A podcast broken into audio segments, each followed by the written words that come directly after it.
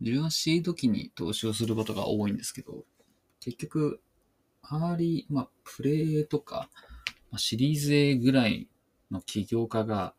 経営っていう matter もやらないといけないし、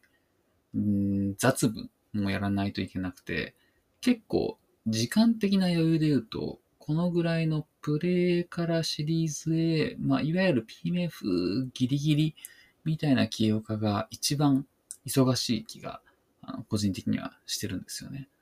もちろん、起業家である以上ずっと忙しいんですけど、いわゆる雑務含めた稼働量で言うと、そのあたりのタイミングが一番、うん、忙しい気がしていて、で、起業家が忙しいと何が困るって、ファイナンスプロトコルになれないんで、その、ファイナンスが進みづらくなってしまうんですよね。ただ、あの、その理由も分かって、起業家も忙しいんで、あの業務から離れられないので、業務から離れると、結局ファイナンスどころじゃないみたいな、この売り上げも伸びないし、みたいなところになっちゃうので、なかなか大変なことは分かってるんですけど、そうすると、こう、プレイとかのファイナンスって、個人的にはすごく難しいファイナンスだなと思ってるので、そこに時間を使ってもらいたいなっていう気持ちと、なかなか使えないなっていうところが、結構ギャップあるなと、あの個人的には思ってます。でそこで、まあ、グレイテスト CEO within って、まあ、さっき、この前回のポッドキャストで説明した、あの、マチャミゾットみたいなところでも書いてあったんですけど、あれを受ける際に、チーフオブスタッフを雇えっていうことが前提になってるんですね。まあ、何かというと、その CEO の時間を作れることが、ああいったコーチングを受ける前提になっていて、こう、スタッフなので、まあ、ちょっと、言い方悪いけど雑務みたいなことをやる人を雇えみたいなことを書いてあって、結構これは真理だなと思ってますと。で、この時期にチーフオブスタッフっていう、まあ役割上こう雑務拾いだし、こう炎上してるボールを全部拾うみたいな、こう、ここのジョブディスクリプションはここですみたいなことを、あえて設定しない役職を置くことは、結構意味があるなと思ってます。で、一方難しいのが COO かっていうと、多分このタイミングで CEO を置くべきではないと、あの、個人的には思ってますね。これは自分の経験上なんですけど、ビジネスサイドの優秀な人間っていうのは、事業が進めば進むほど、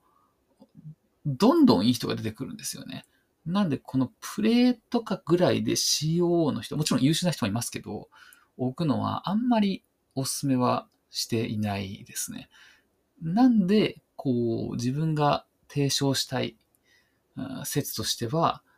チーフオブスタッフっていう役職をつけて、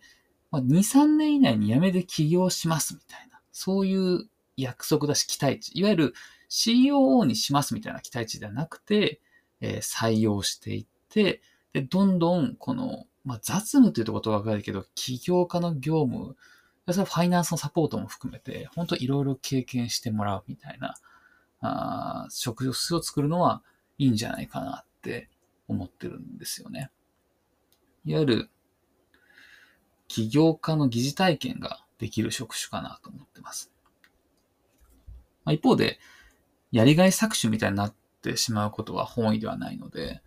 そういうふうにならないようにしたいなとは思いつつ、この時期の起業家を支えることであり、雑務を巻き取ることっていうのは、ものすごく企業価値にとっても意味があることだなと思っているので、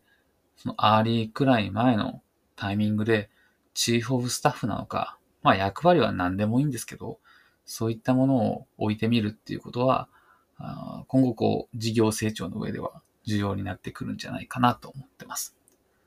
このタイミングで、いわゆるセクショナリズムも起きやすくてですね、こっちでやってること、あっちやってること違うよね、みたいな。この5 3、4人ぐらいまでは全員がこの Chief of Staff みたいなもんなんですよ、多分。